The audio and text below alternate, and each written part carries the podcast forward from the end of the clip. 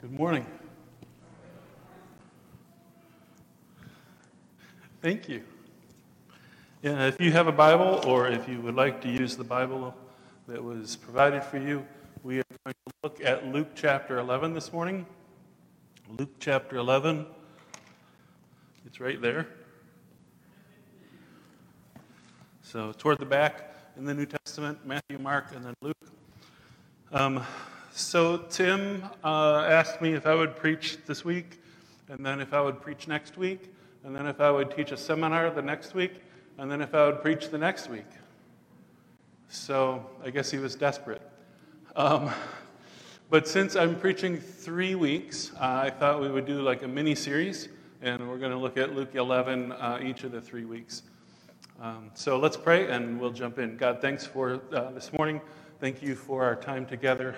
Thank you that you give us a reason to be together uh, and you give us a reason to uh, come out on a beautiful day and uh, come to a building like this and sing and listen to somebody talk about your word. Uh, Lord, it's not just tradition, it's not just a good idea, it's so we can meet you and uh, can know you better. And we pray that that would happen this morning in Jesus' name. Amen. Um, little bit about me for those of you who don't know me. Uh, my name's John. I, uh, my very first ministry gig was the worship pastor at the church where Amy and Sarah uh, grew up together. So, Pastor Tim's wife and Amy. Um, so, uh, I endured that and decided to uh, continue in ministry and have been in ministry most of my life in various roles. Uh, right now, I lead a group called, the, called Intersect, and what we do is we train missionaries, especially non traditional missionaries, who are maybe from the global south, Africa, Asia, um, Latin America, or they're involved in non traditional kinds of mission work.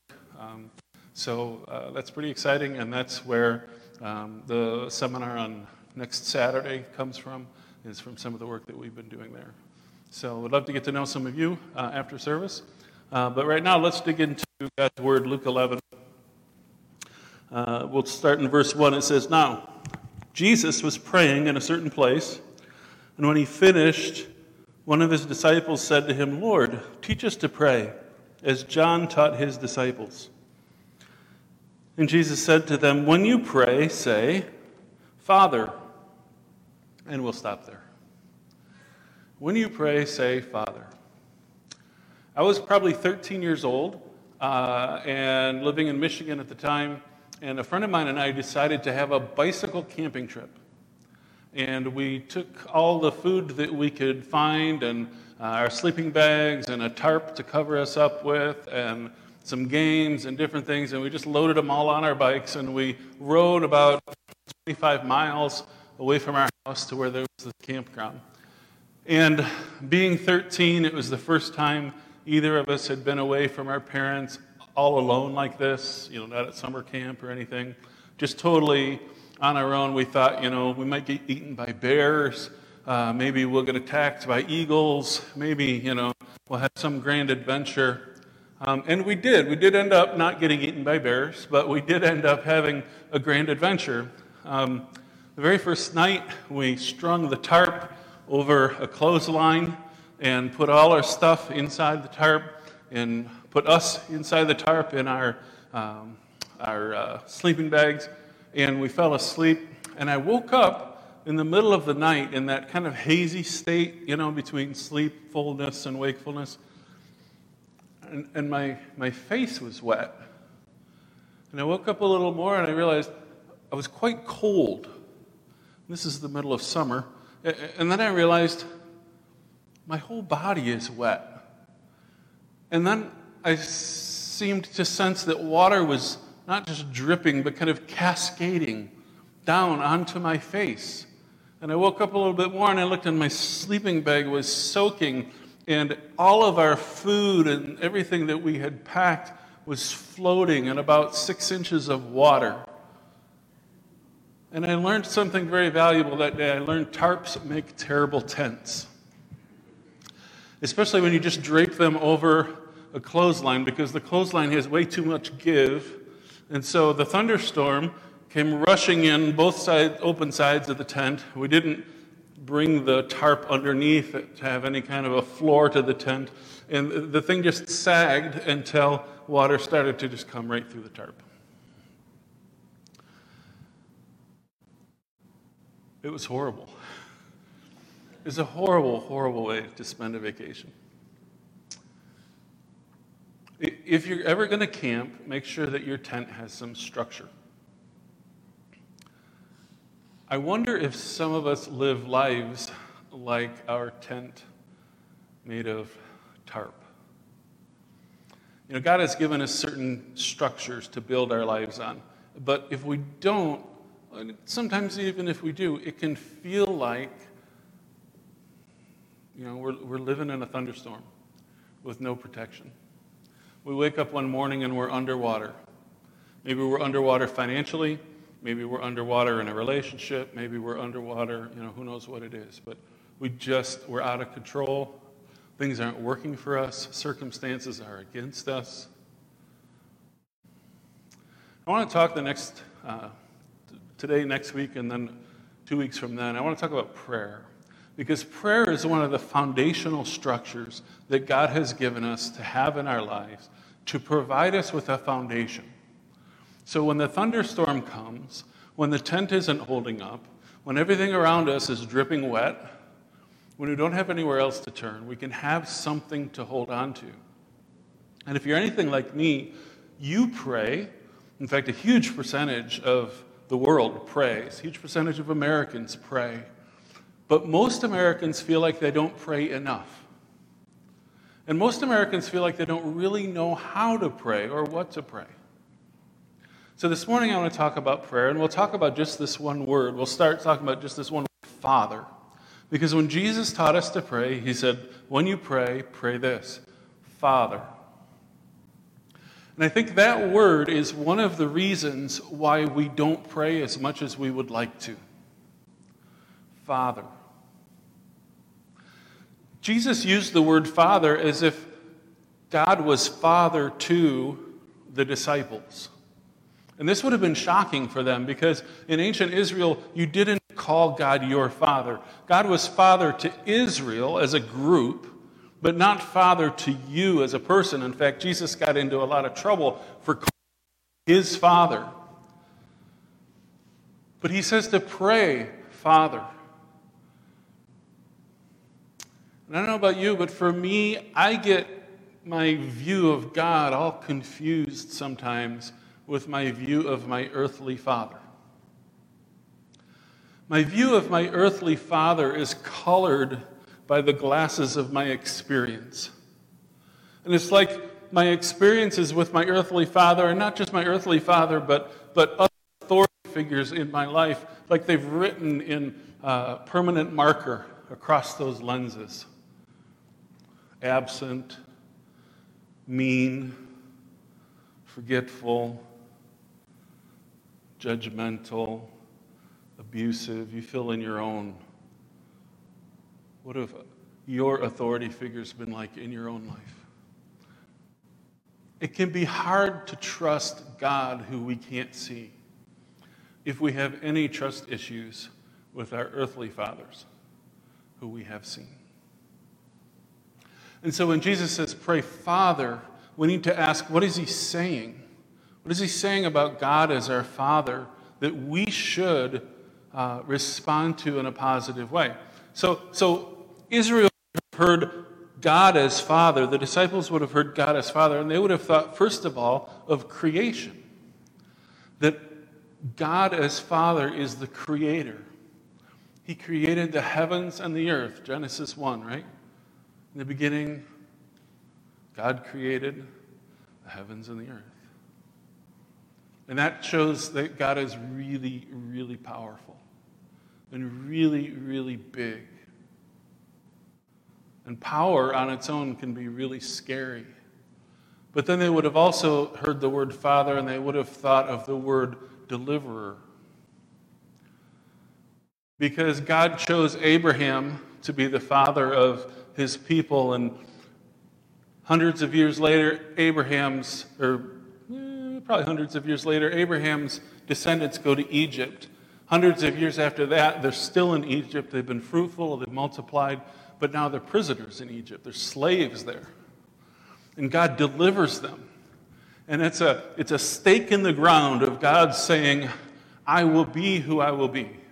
I will be your father, Israel. I will be your deliverer. No human power, even though Pharaoh was probably the, the, the greatest human power on earth at the time, no human power can stand in the way of me doing what I will do for you.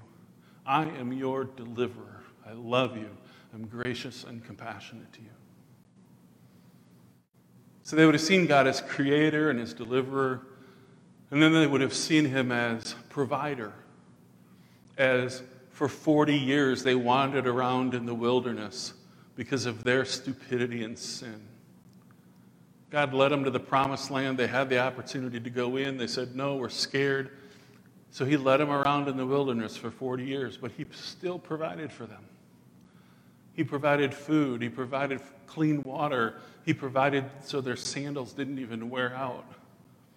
He provided everything they needed in the wilderness. In spite of their sin, they didn't deserve it. And then they would have heard faithful. After 40 years, God brings the next generation to the promised land and says, Look, I've given you this land. Go in and take it. And they do. They go in and they fight battle after battle after battle. And we read about that in the book of Joshua. And at the end of the book of Joshua, the author says, Not one of God's precious promises failed. Everything God promised to do, He did. He was faithful. So, this amazing creator God who also loves and delivers them and also provides for them is faithful to do every single thing that he promised. He can be counted on even when the chips are down. This is what the apostles would have heard when they heard Father. Power, deliverance, love, faithfulness. You see, who you pray to is really important we have this idea in society that prayer is good just because it's prayer, right? You, you have to have faith in faith, people say. Well, that's kind of goofy. Why would I have faith in faith? It's not my faith that does anything, it's the object of my faith. It's not my prayers that do anything. It's not like abracadabra, be healed, or abracadabra, you know, have everything that you need. It's not magic. The power is in the person to whom I pray. And so we need to know who we are praying to. And I know you guys did a series uh, last year the year before on the names of God. And that's what we need. We need to know the names of God from Scripture. We need to understand and see God through the lenses of Scripture rather than through the lenses of our earthly relationships. And when we do, we can pray, Father, and it can be a wonderful experience thinking about the God who created the universe, loves me enough to adopt me as his child, invites me into the heavenly cosmic throne room, even if I spent all day sinning, and wants me to call him Father.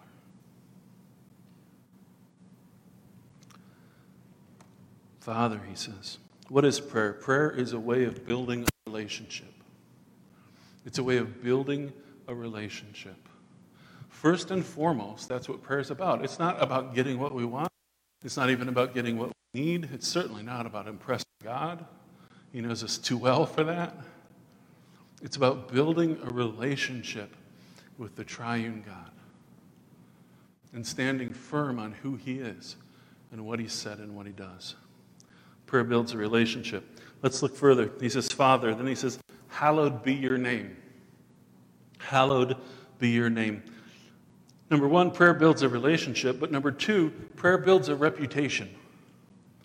Prayer builds a reputation. Hallowed be your name. Now, we don't go around using the word hallowed all that often unless we're talking about the hallowed halls.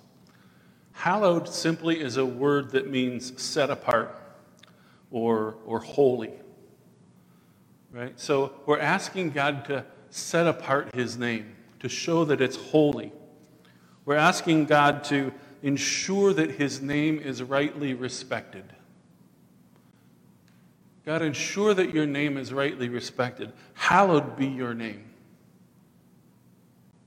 When I was a kid, I used to play sandlot baseball. I don't know if you've ever played like pickup baseball games. And uh, there was an interesting um, uh, thing that used to happen that whoever was up to bat, the people that were in the field would either come really close to home plate if they thought the guy couldn't hit it all, or they would move way back because they didn't want to, the ball to go over their heads, right? And so they, they were respecting the talent of the person at bat or disrespecting it, as the case may be. When we pray, Hallowed be your name, what we're saying is, God, you could hit a homer a hundred times out of a hundred times. Remind people of that. Don't let them disrespect your name. Don't let people disrespect who you are. Be true to your name, be true to your uh, promises. And, and, we've got some skin in that game because uh, Isaiah says, or Jeremiah maybe, one of those guys, he says that you have called me by your name, Lord of hosts. I'm pretty sure it's Isaiah, but I didn't write it down. You can look it up later and tell me which one it was. You have called me, he says, by your name, Lord of hosts. And he's called us by his name. Right? He's called us by the name of Jesus. He's adopted us into his family so we can call him Father. In fact, he has bonded us to Jesus. We are forever one with Christ. Hallowed be your name. Because your name deserves to be hallowed, and because we've got some skin in the game too, and we want our Father's name to be hallowed. And, and the issue really is this is God who he says he is or not? All the promises he makes in this book, are they true or not? All that God said actually happened, did it actually happen or not? Will God do for you what he has said he will do for you or not?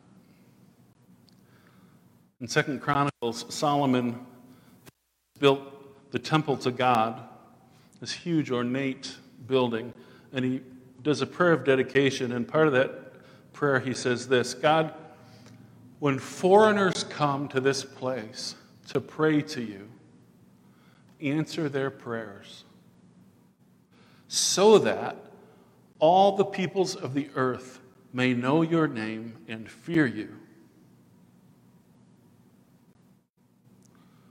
That's hallowed be your name kind of praying. Lord, do what you've said you would do. Fulfill your promise. Answer the prayers of your people in order that people will know that you are God and there is no other God. Prayer builds a reputation.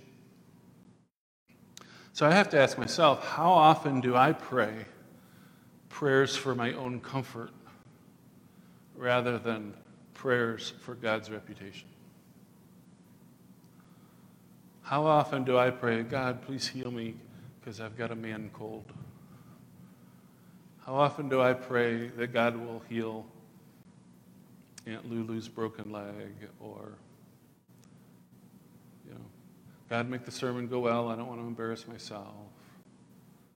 Well, you, you know how it is, right? We all pray those kinds of prayers. And there's nothing necessarily wrong with those prayers. But if that's the sum total of what we pray, then we're kind of living on prayer's version of cotton candy, right? Prayer builds a relationship, prayer builds a reputation.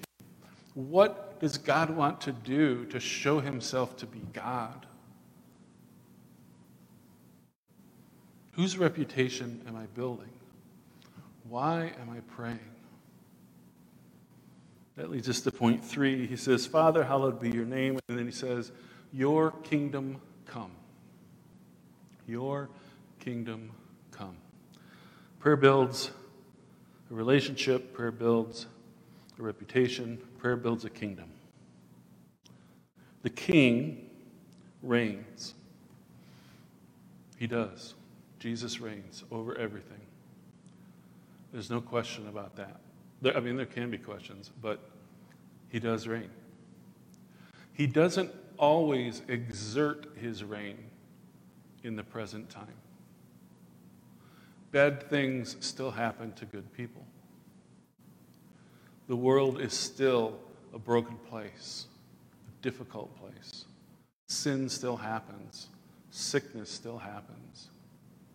And it's not because God is necessarily judging us, it's just we're living in a fallen world. But the day will come when Jesus exerts his reign fully and everything becomes as he designed it. Those who need to be judged are judged. Sin is cast out of the world. The tempter is put away forever. Everything is made new, including us. And everything will be as it should be. But right now we live in this kind of in between times, kind of the, the Celts uh, used to call it like the time between times, right? When you're not quite asleep, you're not quite awake. It's not quite daytime, it's not quite nighttime, right? The sun is rising, it's starting to get brighter, but you can't see, actually see the sun yet.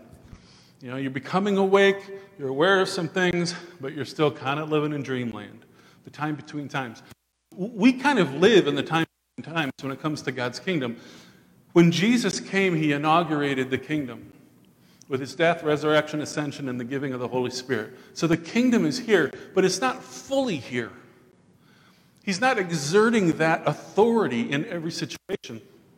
And so we have a part to play in building that kingdom and praying, Your kingdom come. What would it look like if God's kingdom came in your life, fully and totally and completely? What would it look like for your children, for your spouse, for your um, coworkers, for your boss, for that neighbor that's just really annoying? We live in an apartment that's above a dog groomer Enough said. We love our dog groomer neighbors, but sometimes those dogs, oh. But what would it look like for God's kingdom to come in their business? What would that look like? Now, we know when God fully exerts his authority and, and the kingdom has come, we know that everything will be perfect, right? There will be no sorrow, there will be no tears, there will be no fear, there will be no um, suffering, there will be no sickness. But in this time between times, here's how I think God wants us to pray Your kingdom come. I think He wants us to ask, God, how is your kingdom coming in this person's life? What are you at work doing? Because it's not always the simple answer God, please heal them. There's no sickness in heaven, and so please heal them. Now, you can pray for healing. I pray for healing. I believe God can heal. I also believe sometimes God doesn't heal. And He usually doesn't tell me why. So, to pray your kingdom come doesn't necessarily mean to pray for perfection in someone's life. Because one of the reasons that God has left us here on earth after we come to Jesus is He's forming us into the people who He designed us to be. And he often uses suffering to do that. And so you look at Joseph. Joseph is sold by his brothers into slavery. He's falsely accused in Egypt. He's sent to prison. Imagine if that happened to one of our brothers overseas today. I have some clients who are in difficult places in the world, and I help them uh, in their missionary work. And if they all of a sudden ended up in prison, my instinct would be to pray to get them out of prison. And I would probably come to Tim, Pastor Tim, in this church and say, we need to start a 24 hour prayer vigil until they're released. But what did God do with Joseph? He left him in prison for a long time. There's a guy who wrote a book called The Insanity of God. And he asks, How long do we leave God, or do we leave Joseph in prison? And this calls for discernment, doesn't it? It calls for asking God, what do you want me to pray in this person's life? Because it could be that the best thing to pray is not for release from prison. I don't know that Paul ever asked to be released from prison. Like, please pray for my release. On the other hand, the believers were praying earnestly for Peter's release, and an angel came and let him out of jail. I think John the Baptist would have liked to be released from prison based on the exchange between his followers and Jesus. Instead, he got beheaded. God works in different ways with different people. So, what does it mean to pray God's kingdom come in this in between uh, phase? I think what it means is to pray in such a way that in eternity, the person will be thankful that you prayed the way you did. So in eternity, I will be glad that God said no to some of my prayers because He had a better way. It may have been a more painful way, but in the long run, it was better. And He was doing something way better than I could have guessed. In, in eternity, I'll be thankful for that. And I will thank God for, for allowing me to endure certain things. James says, consider it all joy, right? When you, um, when you suffer because you know that this brings about per- perseverance. Perseverance brings about full maturity. And so to pray God's kingdom come means to, to lean into what God is doing in a person's life and to say, God, what does it mean for me to pray this for a person? What are you doing? Do they need more maturity? Do they need more faith?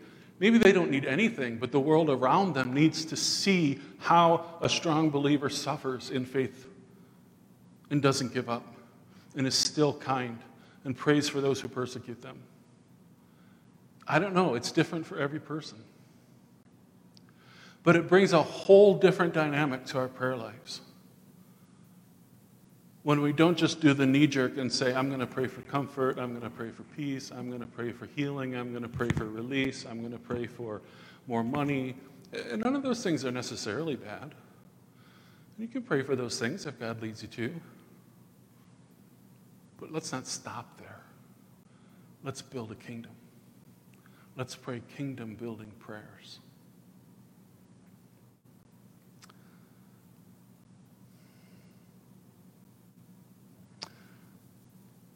Prayer is one of those things that we all know we should do, and most of us feel guilty that we don't do it enough. Evangelism is also one of those things we all know we should do, and most of us feel guilty because we don't believe we do it enough. So, aren't you glad I'm here to talk about both prayer and evangelism? But there needn't be guilt. Instead, let's let there be a feeling of invitation. How is it that the God who created the universe invites us into his throne room? It's interesting to me that Luke puts this event of the Lord's Prayer right after the story of Mary and Martha. You can read that. It starts in Luke 10 38. Uh, you can read that later. But Jesus goes to Mary and Martha's house, and Mary sits at Jesus' feet listening. Martha is all concerned about being busy and doing stuff. And she complains to Jesus, Tell my sister to help me. And Jesus says, Martha, Martha, you're concerned with many things. Mary has chosen what's best to sit at my feet. And especially living in America, how often do we just get so busy? And busy at good things, right? Busy for Jesus, busy doing stuff for the church, busy going to Bible study, busy whatever. And we just don't do the one thing that's needful. And then all of a sudden we find out we're underwater. And we wish we had built a better foundation, built better structures before. Let's encourage one another to love and good deeds. Let's encourage each other to pray and to pray with wisdom and depth and to pray, Father, hallowed be your name your kingdom come. Let's pray together. Thank you, God.